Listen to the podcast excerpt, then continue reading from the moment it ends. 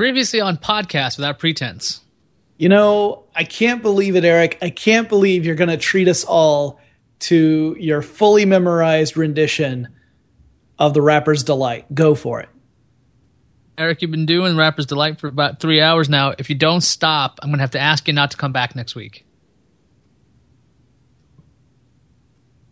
Yeah, I like that Eric's response there was after he had clearly lost his voice, but was still saying hip hop, a hippie to the hip, hip hip hop, don't stop rocking till the bang bang boogie sit up, jump the boogie to the rhythm to the boogie to be. It was pretty pretty phenomenal, really. Yeah. That was uh, that was a good episode, though. Phenomenal episode. A very long episode. But uh, hey, who who are you? Hey, I'm not Eric Sandine. Who are you? I'm also not Eric Sandine. I'm also not Iyaz Akhtar. I'm not Jonathan Strickland. Okay, then we have established who we are, I think, through the process of elimination. Have. So uh, today uh, this is podcast Eric Sandine. Yep, or with is, or an uh, audience. We're without an audience. Uh, the fact that Diamond the Diamond Club's uh, Night Attack, the first show of Night Attack, has started about ten minutes before we started this. So uh, uh, we wish them all the best because they're great guys. Well, and we can say Brian's a great guy because nobody's listening to us. so, uh, Iyaz, how are you? I'm good. I'm realizing I need to switch up my uh, the way I'm hearing the audio back, so there's no ducking because it's driving me insane. So why don't you keep talking and I'll be right there. Okay, I can do that. So uh, normally on this show, one of the things we like to do is pick a movie and uh, pick a movie on Netflix, usually one that's ranked really, or at least the prediction rank is really low. Preferably, it's a movie that none of us have seen before. And we eliminate all distractions. So it's just us and the movie. And the test is how long can that movie hold our attention before we give up?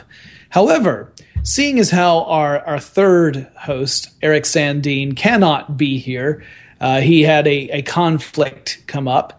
And uh, since he can't be here and he's the one who chose the movie, there was no way in hell that Iyaz and I were going to go ahead and do this. You know, we weren't going to endure a terrible movie that Eric had chosen and yet did not himself have to watch. So we will not be discussing that particular film, which I believe was the Doom Generation. So that's still sitting in my queue. I have not watched it yet, but I will watch it before next week's episode. Um, in fact, I haven't really watched a whole lot of anything recently. I've, I've listened to a lot of Welcome to Night Vale because uh, uh, I just got into that show toward the end of last year, and I'd listened to a couple of episodes here and there. It's a great show, but you know you, you can only listen to so many in a row before you really need to take a break. And uh, the thing is that I've got tickets to go see a live performance of Welcome to Night Vale on Friday. So my wife and I have been desperately trying to catch up to all the episodes so that we know what's going on in case there are any continuity things in the show. Uh, so that's really what I've been doing. I haven't been watching a lot. I've been listening to a lot of Welcome to Night Vale. Uh, Iyaz, are you back yet? I am back. I'm back 100%. And uh, I have not been listening to Welcome to Night Vale. Uh, we've mentioned that people who listen to this show should listen to that instead because they actually have content. Uh, we don't at all. Yeah. Let's see. Yeah. I've, I've been watching a lot of. I've marathoned Frasier for the past couple of weeks. Just been watching season after season after season because the entire runs on Netflix. And is, actually, is it? Are have even, they have they replaced the missing episodes? Because I know when I was watching it on Netflix, I would get to chunks where there'd be maybe two or three episodes missing out of a season. So you'd have like episode 11 and then 12 and 13 would be gone, especially the two parters. A lot of those were missing. I did not you, see that being an issue when I was watching it back. Although uh, the two parters had the syndicated version, so it'd be like there'd be an ending, and then you get this kind of frozen, uh, uh, I guess, outro, and then you'd start a new episode. So I, I think it's it's all restored because I believe that when the DVDs came out a long time ago, there were two seasons in dispute between production companies, but all the seasons are there. I think all the episodes are there. And even the episodes I didn't think I would like watching them back again because I'd watched it before, they were they're still really funny compared to a lot of the crap that's on TV right now. Yeah, I, I remember the series lost me toward the end of its run. I think it was pretty much when Niles and Daphne finally got together that it started to lose me. But uh, uh, spoiler alert for anyone who hasn't watched Frasier yet, and it's on their to do list, and they just haven't gotten around to it.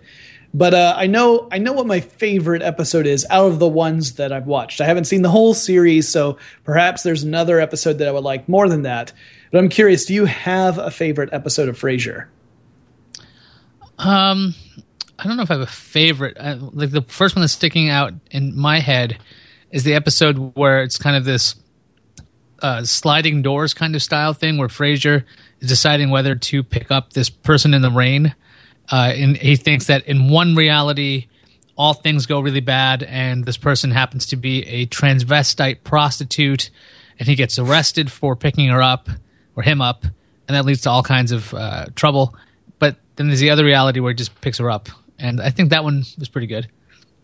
My favorite is the radio play episode where the the Frasier has decided to he's got a hold of a, an old script, an old detective t- style script, and he's decided he wants to direct an old timey radio show complete with live foley sound effects performed in the studio, and he starts casting the parts.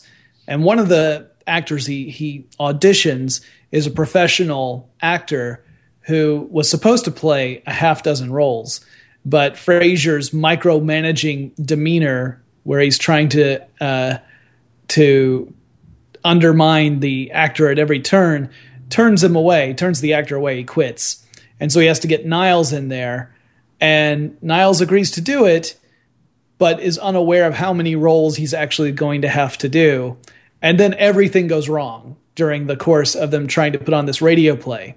And the reason I found it so incredibly funny is because um, I used to be part of the Atlanta Radio Theater Company, and we would do live radio dramas and comedies, but they were you know originals that we had written specifically for uh, the the company, and it would either be a completely original story or an adaptation of some other story that was in a different medium, so it wasn't originally a radio play.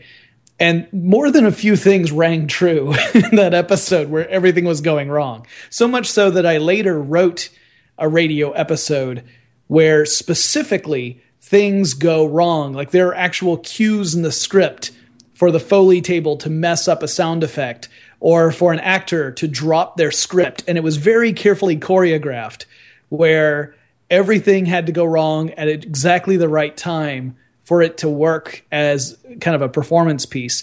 And uh, while we practiced it in rehearsal and it was great, we never got the courage to actually perform it out of fear of t- of the audience believing that that was a genuine performance and not something we were doing on purpose. You know, to call it like performance art or something, people wouldn't get it. I, I would imagine. Well, beyond that, you know what's funny is that it's really hard to screw up on purpose and get the timing just right. I mean, to to have that kind of it had, it had to be so carefully rehearsed and timed for the jokes to work, for this kind of uncomfortable humor to unravel to the point of absurdity, so that people felt comfortable laughing and not just kind of that nervous chuckling where, oh, that didn't go right, did it? Uh, you know, you have to be really careful with the way you build that, and it's really hard to do. It's kind of why uh, one of the shows that I like a lot, it's called Noises Off. There's actually a, a, movie version with like Christopher Reeve and John Ritter and Michael Caine in it. Um, but it's a show. It's kind of a self-congratulatory show in a way. It's a show about putting on a show, and uh, the actors in this show within a show all have interpersonal conflicts with each other that play out as they're also trying to perform a play. So the first half is them rehearsing the play and everything is going poorly during the rehearsal. And the second half of the show is switched so that you're backstage and you see all the shenanigans that go on backstage as the actors actively have problems while a show is in performance. So stuff that you saw in the first act becomes cues in the second act that are that kind of punctuate the action. Well, the thing is that it makes it look like it's just a big chaotic mess but in truth, it's very, very carefully crafted so that it gives that impression, but doesn't actually become a big chaotic mess.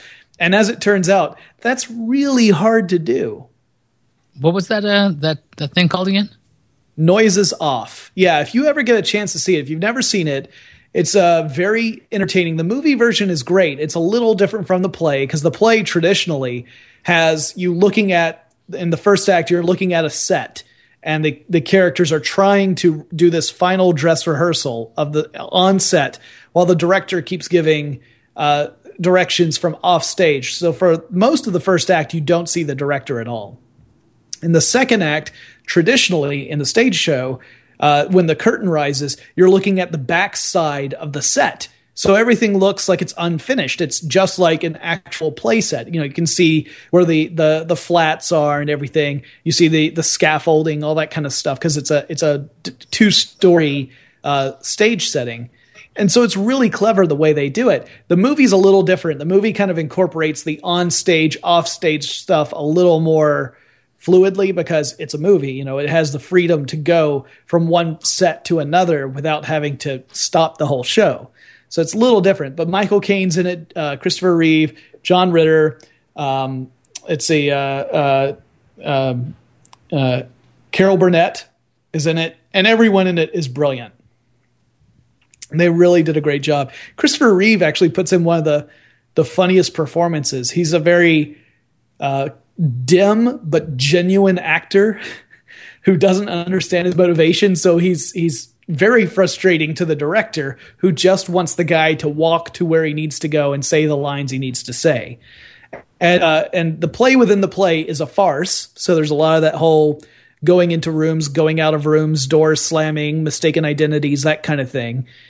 And the actual show itself is a farce. So you get double farcical. So if you don't like farces, don't watch that show because you will hate every moment of it. But if you enjoy that kind of absurdity and silly humor, it's really appealing. There's actually like an episode of Frasier where they use the farce element where there's that little cabin and people keep going in the wrong rooms. A lot exactly. of sitcoms use that as a, as a as an option for the fun let's get away kind of option when everyone gets confused. There's always a couple of new characters in that particular episode, and all kinds of intentions are misunderstood. I quite enjoy those episodes though. They're, they're, they have to be timed well for them to work. It just seems yeah. like a goofy one. Um, yeah. You, otherwise, it's definitely. Sorry, my dog decided to join us. Um, yeah, it's it's definitely kind of a refine. It, it's a it's a it's a. You have to have the taste for that kind of humor, and I totally understand there are people who just find it to be stupid. They don't enjoy it at all. I even enjoy movies like Oscar, which tend to get, you know, that, that got panned pretty heavily. That was the Sylvester Stallone comedy uh, where he plays a, a, um, a mafia boss who's trying to go straight. And uh, Snaps Provolone is his name. And, uh, and it's very silly. It's definitely a farce and it I, I, find it found it very appealing partly because the supporting cast in that one was very strong and tim curry was in it of course tim curry was also in clue which was another farce so yeah uh, i'm a big fan of the of that form of comedy if it's done well. Like if if it has that sense of timing those those sort of shows have to be really snappy. They can't let up for a moment. You can't really have a slow part because then you start thinking and you start realizing how ridiculous this is and how flimsy everything kind of just hangs on these little premises. So it's a lot, you know, there's a lot that you need to keep in the air to keep those those shows moving forward and entertaining the audience. So I was going through Flipboard uh, the other, well, I think today or yesterday, and I saw this story that uh, Mar- Mike Parker, godfather of Helvetica, had died. Now, I didn't know exactly who this guy was, and I found this uh, Fast Company article explaining how he was the godfather of Helvetica and how exactly that works out. Uh, I'm going to go ahead and give a summary, even though we don't usually do this. So, I have this Fast Company Design, uh, FastCodeDesign.com article. It talks about how Parker invented tons of typefaces, about 1,100 of them but he didn't invent Helvetica. Uh, what he did, though, he found this graphic, this is font he really liked. Uh, New Haas Grotesque, and I apologize if I'm butchering that. It's by Haas Type Foundry, and he liked it so much he wanted it to be in print, but there wasn't an easy way to do that. So he took the original drawings of this of this typeface and reworked it for typesetting machines, and that became Helvetica. Now he just recently died. And Jonathan, do you have an opinion on the font, or, or it, what's it technically called? It's called a typeface. Uh, I guess it all depends on the how you're using it. I mean, um, I'm not I'm not too bogged down by nomenclature when it comes down to that. Uh, I mean, I appreciate a good font.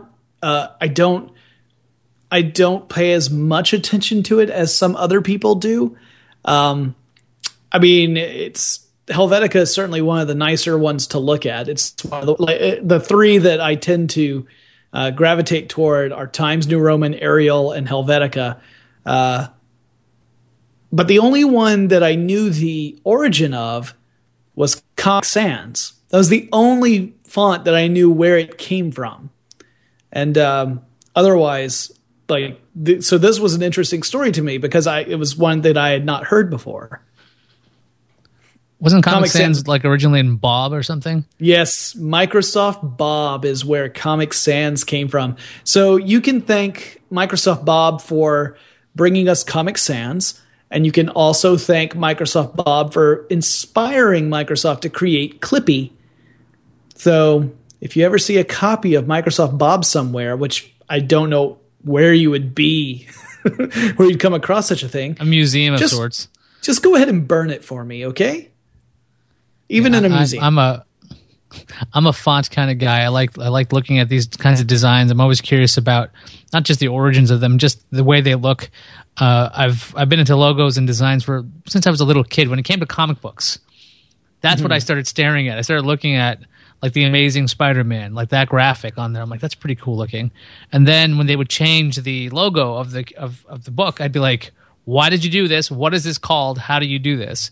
Because then there was like we had computers and you could actually print this out on a dot matrix printer. I'm like, wow, mm-hmm. I can do this myself. So like the first couple things I started printing out would be like in hundreds of fonts because that's what you did because you can have more than one font instead of a typewriter.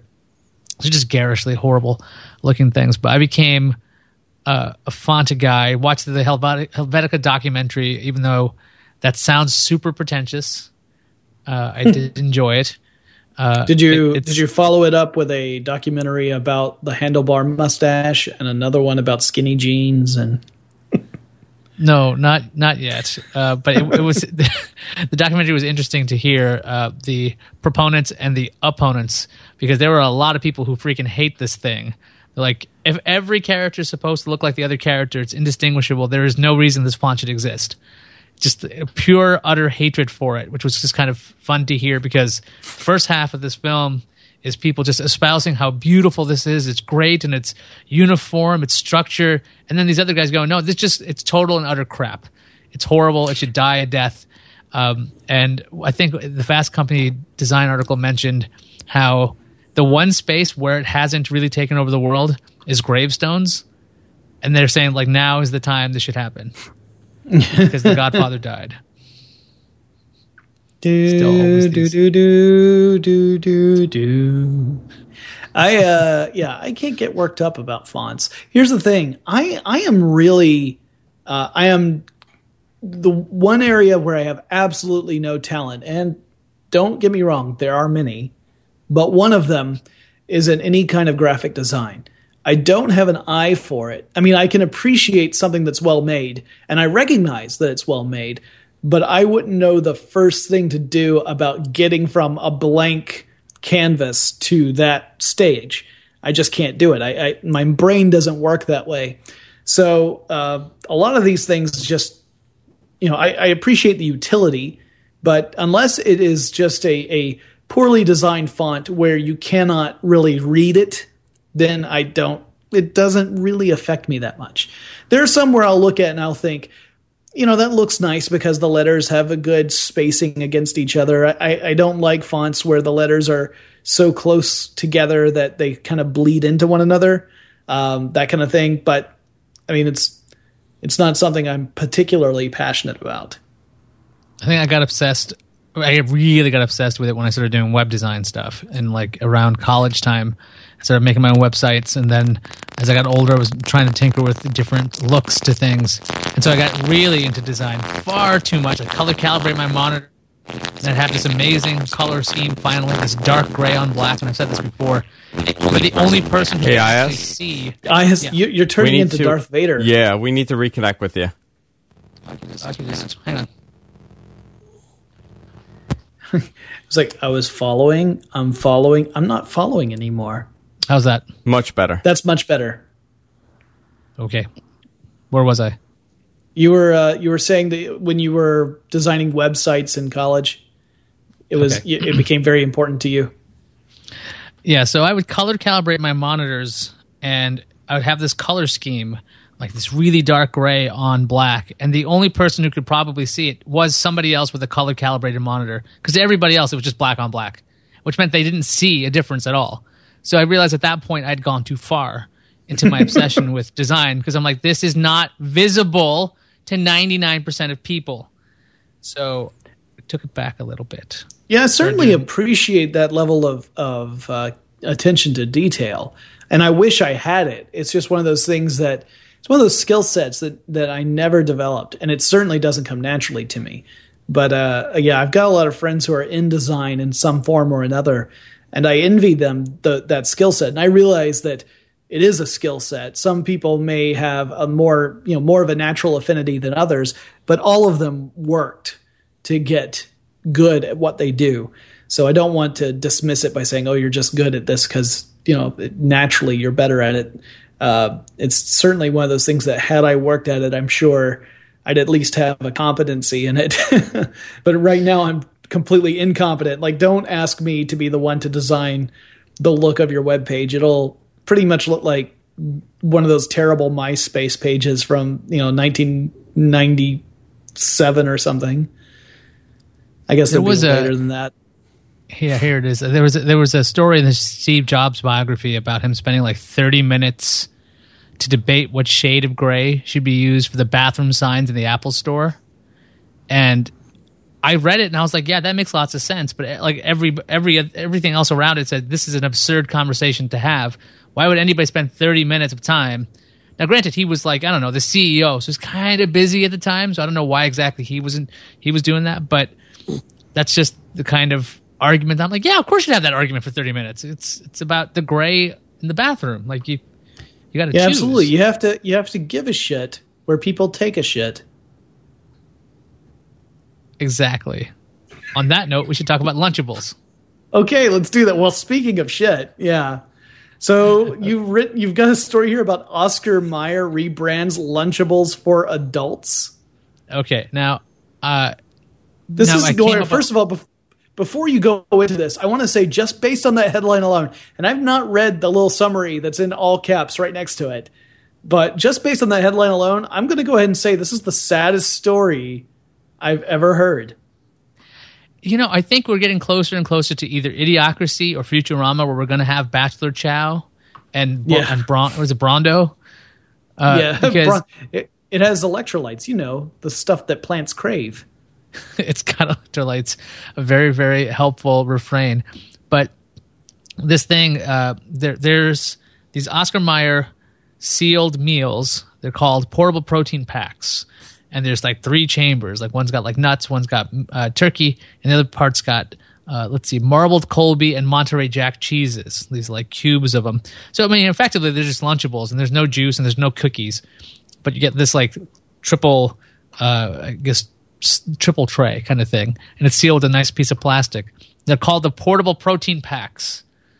Uh, and it's P3. It's kind of it's kind of shaped like a like a dumbbell 13 grams of protein, you know, written right on the front of it, saying it's going to be great for you. But then again, if you're thinking it's Oscar Mayer brand meats and cheeses, it's probably going to survive the I don't know some kind of apocalypse.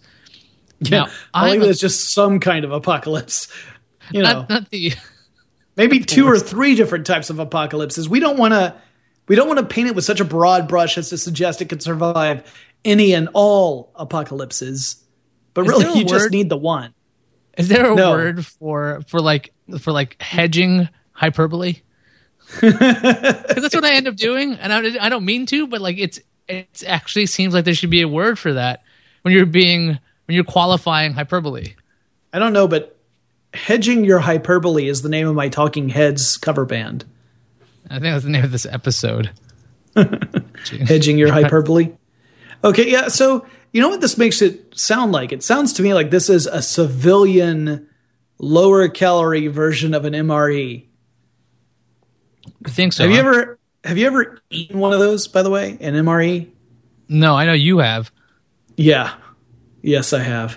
First of all, if you ever, yes, yes, if you ever if you ever do try and eat an MRE, first of all, and you got if especially if you're going to try and eat the whole thing, you better plan out some vigorous activity for the rest of that day because they are absolutely packed with calories, huge number of calories, which makes sense because you know you're feeding soldiers who are going to often be under very stressful conditions, uh, doing a lot of exertion, and they need all that energy. But if you're me, eating one of these makes your chest hurt for about two hours afterward. So I, I just caution. I'm looking it up now. If you can buy this, uh, this the MRE stuff from Emergency Essentials. I'm just curious about the caloric content because I am extraordinarily lazy when it comes to cooking. Now you're claiming there's a lot of calories in these things. Italian. well, yeah, like a like an actual army issue MRE. There's a lot of calories. Also, it's it's not good eats, dude. I mean, you can do so much better. Even if you're you're being lazy, you can eat stuff that. I mean, I'm sure there's some that are better than others, but the stuff we tried, uh, I was doing it for a video, which I don't think ever came out. I need to talk to Ben Bowlin and find out what the deal is with that, because we we took did take after take after take of eating this stuff, and by the end of it, we were like, like at first we were just eating it because like, well, what the heck? We're we're adventurous. We're try this out. And then as it went on, we were like, okay, no, I can't eat anymore. Let's get a spit bucket over here. so by the end of that that video shoot, it was extremely unpleasant to be in that studio under warm lights with steadily warming spit out MRE food. So this is what I'm saying is my life is is fucking glamorous, y'all. Yes, it is indeed, and I can't wait for the follow up when you try out these portable protein packs. This is also a 14 gram protein uh, based meal that comes with turkey breast, cheddar cheese, and dry roasted peanuts. It costs about two bucks. It doesn't sound bad, actually. I mean, I'm giving it a lot of shit because it sounds like it's, you know, uh, when you first hear it, it just sounds like kind of unappetizing on the face of it. I'm sure it's fine. It's not like I haven't had Oscar Mayer style deli meat type stuff before. Um, I'm not quite so pretentious that I would never, I would never eat it. I think I'm reaching that point where I can't be seen with something like this anymore. So I'm now too old for we're- this. We're officially podcast with pretense. yes, I, I have a t- like. I'm very pretentious. I cannot be seen with Oscar Mayer portable protein packs anymore. Uh, I you know I, when when my son wants Lunchables and he tries it out, like I look at that weird disc of meat, that pressed turkey and water thing, and I'm like, I should not be feeding you this. This disc of salt and horribleness. So Thank actually, goodness. Thank goodness Valleywag isn't around anymore, or else just imagine what would happen if you were caught on camera carrying one of those Oscar protein packs. I mean, your reputation would be ruined. My, my that's right my sparkling reputation uh, as, as a well-known healthy eater who does not eat this stuff now i love american cheese which is just oil but this Yeah. I'm- Uh, you haven't you haven't looked at the actual image though right you, you haven't seen what this packaging looks No, like I haven't. Uh, oh, here. Oops. Sorry. Boy, that was Did you unprofessional. bonk Banging your the dog mic. with the mic No, no, no. My dog bonked my hand, and then I bonked the mic. Oh I was okay, saying it was, then- it was un, unprofessional for me to bonk the mic. Okay, I see it. All right, so yeah, it's a little plastic pack with, con, you know, containers for each of the things that are supposed to go in it. I, it does definitely look like you know an adult lunchable kind of thing. It's pretty much the way you had it pegged. I'm really glad that uh, the dog did not hit the mic because then we could not say at the end of this episode, like we do every episode, no animals were harmed in the course of this podcast. Well, we could say one animal was harmed in the course of this podcast. Slightly harmed. Um, two animals were annoyed downstairs on the couch. Those are my dogs. Yeah, I have to hold him, or else he's gonna get antsy and then make a mess that I'll have to clean up later. So this way, you he'll got, just. What's that? You've got the Flexcoin piece in here. Flexcoin. Yeah, I wanted to. Well, I know, I know. This is news. News. It's kind of ridiculous, right? But the only reason I wanted to include it is for the Schadenfreude uh, angle, which is that uh, so Flexcoin billed itself as a bank in quotation marks for Bitcoin.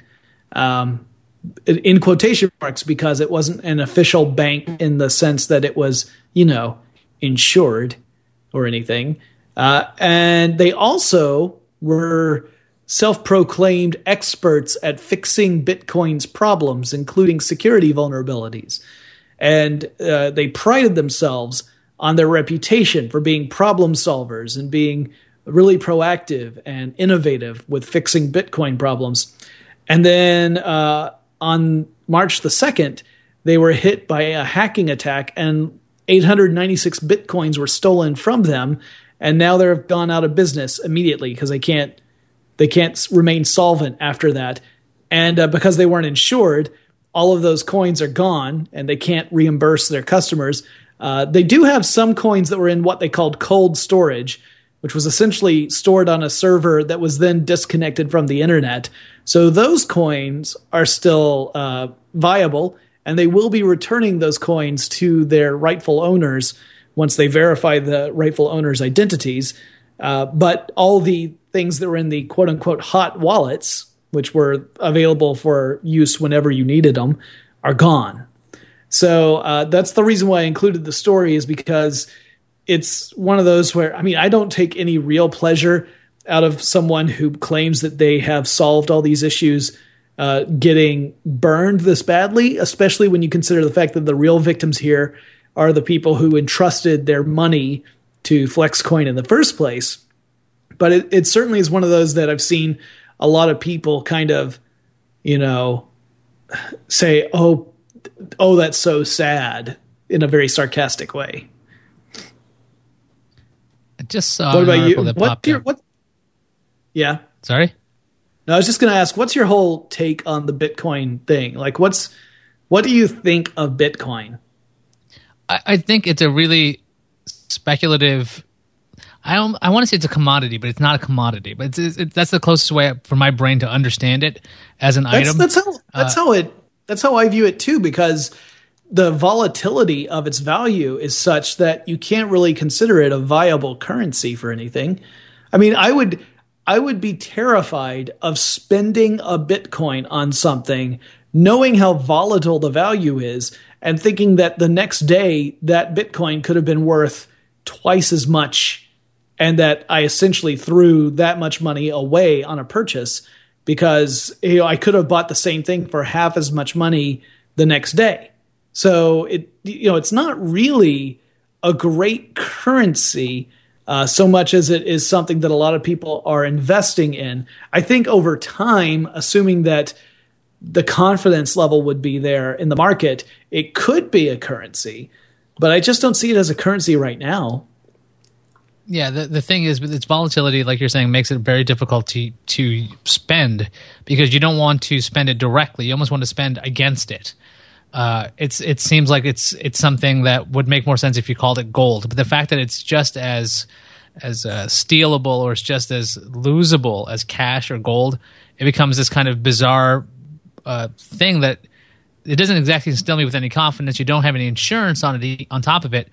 So it's you might as well be hoarding gold in your house because that seems like it's a safer bet than having it online where basically anybody has access anybody who has access to a machine can try to get to those bitcoins if you're keeping it in a, in a bank online a bank online versus keeping it like under your mattress or something because at least that commodity is now limited in its its uh, I don't know stealability by people who actually want to show up here at the house.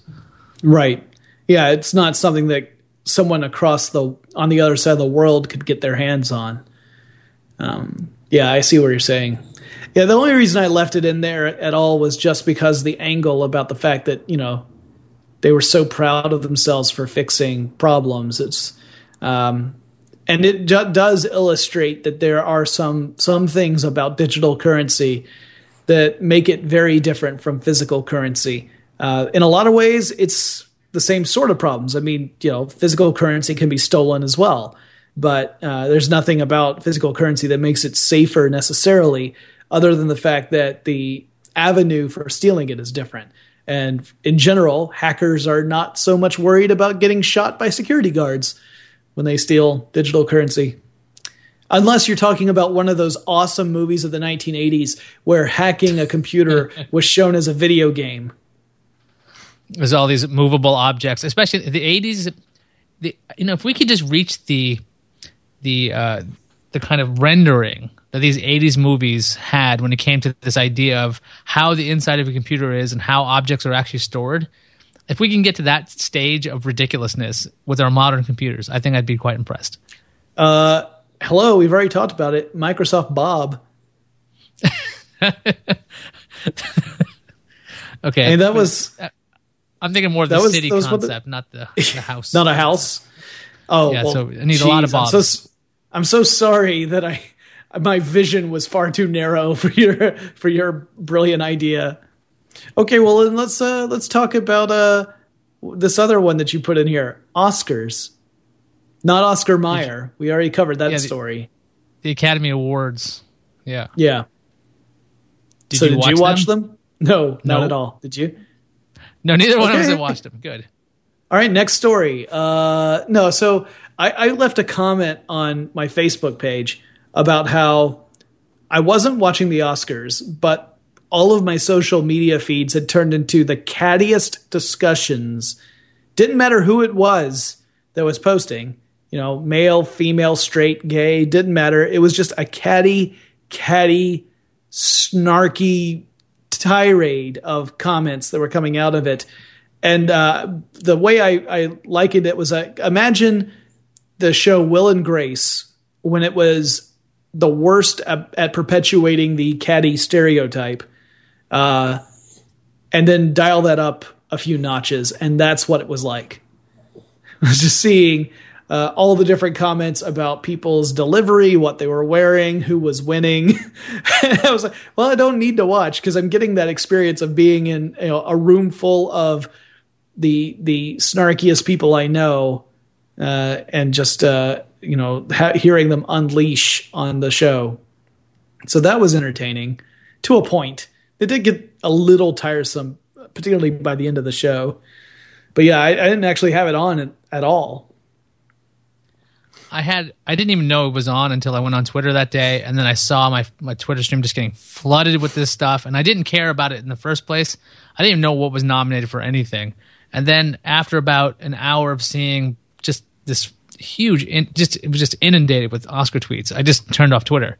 I didn't bother looking at it till the next day, and it just I think I didn't miss anything other than there was a selfie, and yeah, the Leonardo DiCaprio retweets. didn't win again. Yeah, and Gary Oldman didn't win again. So that's about Sandra Sandra Bullock. Sandra Bullock didn't win for Gravity, although Gravity did win Best Director, which was kind of interesting because she was pretty much like she was definitely the core of that movie. You know, it was she's in like all the shots. So it was one of those where one of those little bits where it was um that was a little interesting. Um and I also, you know, the the various people commenting on the musical performances and um oh, oh and John Travolta uh, mispronouncing Idina Menzel's name. What did uh, he say?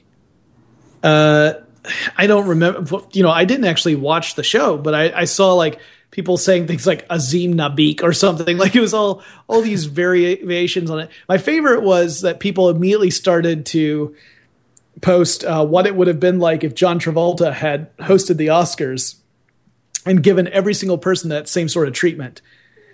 So uh, the best one was Benedict Cumberbatch, who turned into Bento Tinderbox yeah, I saw I saw a bunch of that pop up saying my my John Travolta name is. And yeah, mine I was, don't even. Mine was Jackson Smart, so not not particularly hilarious. But Bento Tinderbox for for Benedict Cumberbatch is probably one of my favorites. It sounds but, like a URL um, that Eric would buy if he was here right ben, now. Bento Tinderbox.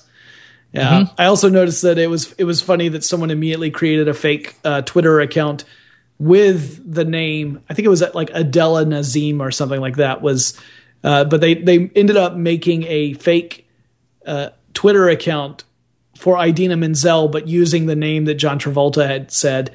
And uh, the first tweet was something like, "Thanks, John Travolato." okay, that explains that retweet I saw everywhere. Yeah. Okay, that's what that meant.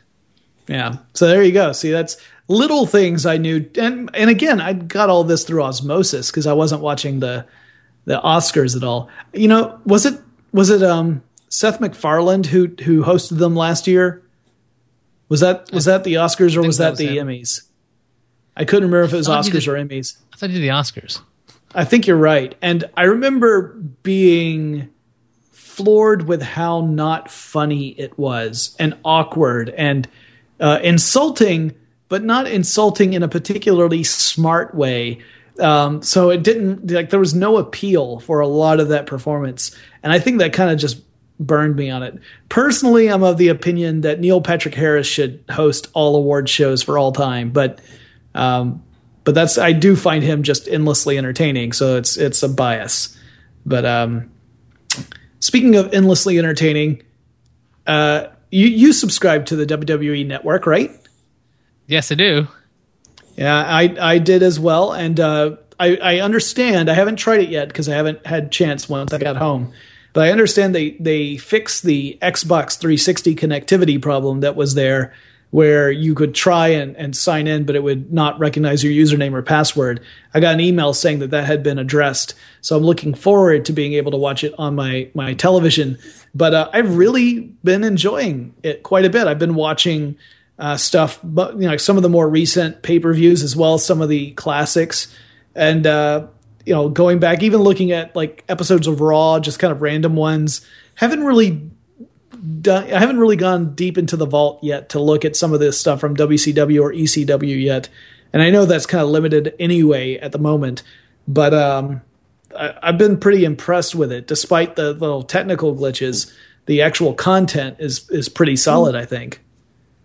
Yeah, what I'm really liking is the the live programming, so to speak, because because mm-hmm. their library is so vast, I don't know where to start. Sometimes I'll go into like pay per view and I'm like WCW, and then I don't know what happened in that year, so I don't I have to like look up stuff and figure out do I want to see this main event or not, or I just show up and go what's on now, and I'll just let it run, and then maybe yeah. I'll find something I find interesting or not, or something will spark a memory, and I'm like oh now I can look this up and I can figure this out because I think sometimes when I turn on Netflix or bring it up, there's like this paralysis because it's here's tons of movies, yeah, TV shows, everything. What are you going to watch?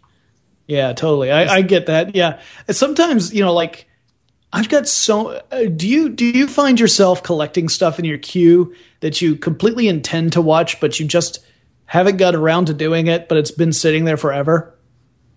I've got that, and I also have something like in my. Have you ever used Pocket? I have or, not used that. It's like Instapaper. It's like read it later, that kind of thing. Got it. So if if I ever read all the things in my pocket queue, I'm like going to be like the smartest guy in the world. But yeah, it just sits I, I there. Figure, this idyllic idea. I figure if I ever actually sit down and watch all the movies that are in my Netflix queue, I've clearly received some terrible news, and I'm not going to be around much longer. And I've finally decided that I need to to take the time and watch it all because it's it's kind of funny. It's the digital equivalent to if you had the uh, the DVD plan with Netflix, and the first thing you ask for is some sort of you know either critically acclaimed movie or art house film or something something you think you should watch. Not necessarily something you are dying to watch but you just feel like this is this is a movie i should have seen by now. And then it just sits there on your coffee table. I mean i, I was guilty of that too. I was one of those guys who uh, I think it was Casino Royale. I got Casino Royale, I, which I don't necessarily think is a movie that I absolutely have to watch, but because I'm kind of I'm a very casual James Bond fan, but at the same time, I was like, I should really watch this. I, was, I should see this reboot of this franchise, see what it's all about. I still haven't seen that. Uh, I did return the DVD, but I never watched it. And now I've got the equivalent of that in my digital queue. There are movies that have been sitting there for more than a couple of years that I have not. You know, I keep thinking, yeah, I need to watch this, especially since I know occasionally stuff disappears from Netflix. In fact, I know that there's stuff that was in my queue that's not there anymore because Netflix had to take it down. Um, but yeah, I mean, I, am more likely to watch something I've already seen than to watch some of the stuff that's in that queue. Yeah, I, I think when I saw that certain things were going to expire because that's actually sometimes it's an option. You can see the expiration. And I'm like, I'm going to watch this right now, and I'll put it to the yeah. top of the queue, and it doesn't get watched. Mm. It's because I, I just I, I, there's something about just running old stuff that I've seen that I'm like that's fine, but otherwise it's just a lot. It seems like it's a lot of work. Well, let me ask you this, Iyaz. If you could think of, can you think of a movie that you feel you should have seen by now? Doesn't ha- doesn't necessarily have to be an amazing, great, critically acclaimed movie. Just something you feel like by this time in your life you should have seen it, but you've never actually watched it. Um, I'm looking at my list right now. I'm like, The Untouchables would be a good one. Wow, now that that is a great movie.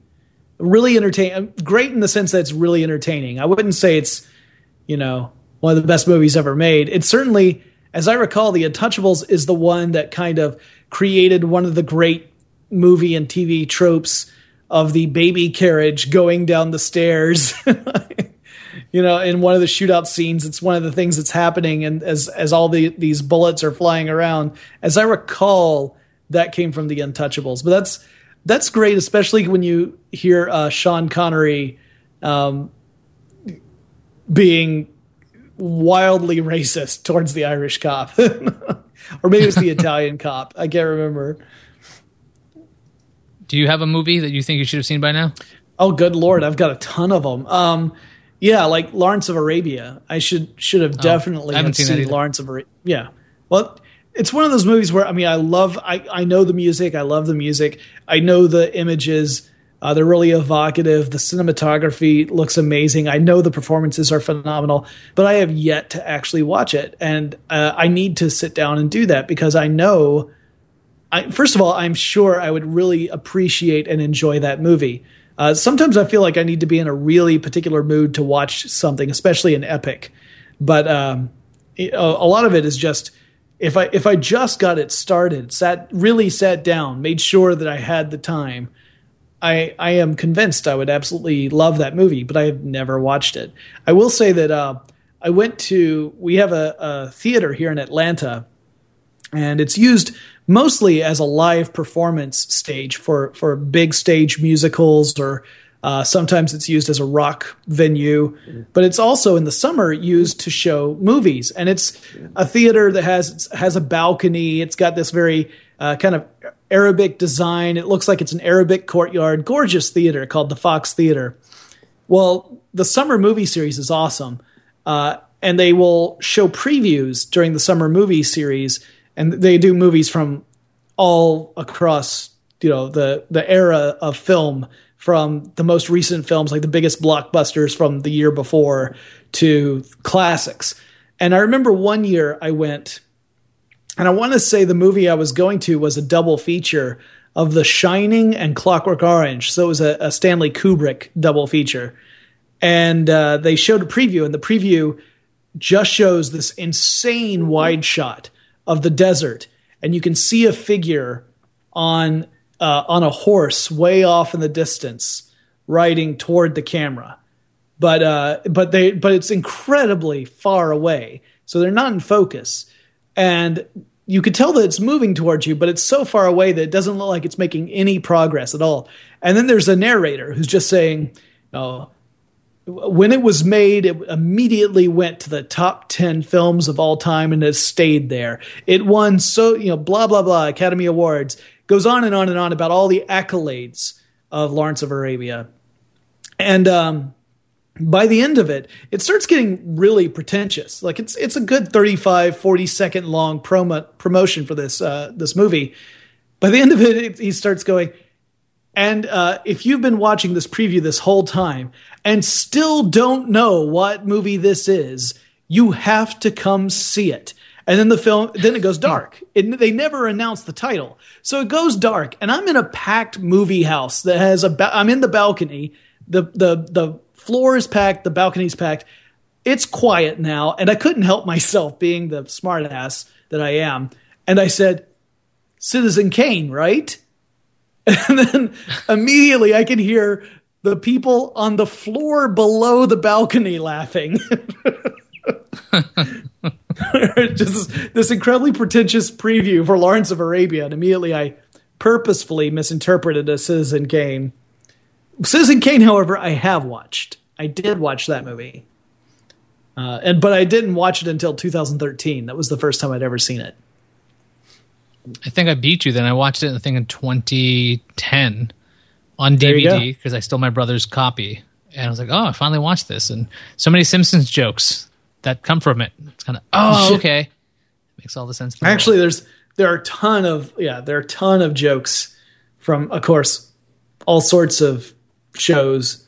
Like there were there were a lot of jokes. Like I didn't realize it till after I'd seen it, but uh, there were a lot of jokes in MST3K episodes that specifically reference it. Especially like if there's ever a shot of a large imposing mansion, they usually make some sort of Citizen Kane reference, but it tends to be uh, not a direct, like not not a head-on reference where you know they say Citizen Kane or Rosebud, but something a little more obscure. But now I get those jokes. My dog is getting more to, antsy. Okay, before he gets antsy, there's a movie I want to just highlight real quick that's on Netflix that I'm going to watch soon. Uh, it's called Drew, the man behind the poster. It's a documentary on the artist who drew a bunch of movie posters for George Lucas and Spielberg. So if you've ever seen those really oh. cool drawn uh, imagery, so like you've probably seen it with Star Wars. It's a good example of these drawn uh, posters. Like I need to watch this movie because like that this design work. I know I've seen it a lot of uh, so many different uh, posters that I no way. I've got to know more the, about this guy.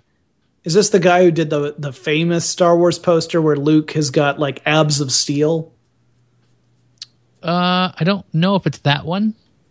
You know which one I'm talking about, though, right? The one that has he he you know the the lightsaber looks almost like it's a beacon of light in that it's I'm the I'm thinking of Star Wars: A New Hope specifically, uh, the movie poster for that where um, the yeah Luke ends up looking like he's mega like he, Luke looks like he stepped off the the cast of the 300, but uh, uh, I don't know if it's the same artist. It's clearly not a photograph is what I'm saying. yeah, I don't think he's that guy. No, no, no. He's like um, if you think of um, what am I looking at right now? I'm looking at episode one, the Indiana Jones posters. Oh, okay. They look photorealistic. Harry Potter. Uh, gotcha. Interesting. Just, yeah, his stuff was very photorealistic. So no, it's not the one where. Oh gosh, I know which one you're talking about too. Where it's just yeah, super over the top. it looks like almost like it's an anime. Right, because Leia is, is Leia's crouched down next to him, and she's got like one leg kilt way off to the side, and then you've got the Han Solo with the gun in the crouch position, and the Darth Vader in the background, and uh, as I recall, I mean, I'm doing all this from memory. I don't have the the poster up in front of me, so I could be Big Trouble in Little be, China. I think if you remember that poster, oh, a lot of people do. Oh, that's him. fantastic. That's a that's a fantastic poster. Uh, I that's one of the movie posters I wish that I actually owned. But then I'm a huge Big Trouble in Little China fan. I've seen that movie twice, I think, my whole life. Good grief! I must have. What Big Trouble in Little China joins. There are certain films that I can watch if they just happen to be on television. I feel obligated to watch them all the way through. Big Trouble in Little China is one of those. Uh, the other one I can think of right off the top of my head is Jaws those two movies, it doesn't matter when I walk into a room. If they're on the television, I'm ready to watch the rest of it. Should we look, into, look the into, the future and see, uh, what's, you're what's a robot again. Next week, next week. What was that? You're was a that? robot again, Iyaz. A robot again? Robot again? Yeah. That already sounds better. Now, now you're inaudible. I'm now inaudible. Now you, now I can hear you. Now I can hear you. Okay. Okay. Next week. So what was it? Podcast without pretense. Man, you know, Iyaz, I think I liked you better as a robot. I think my video froze.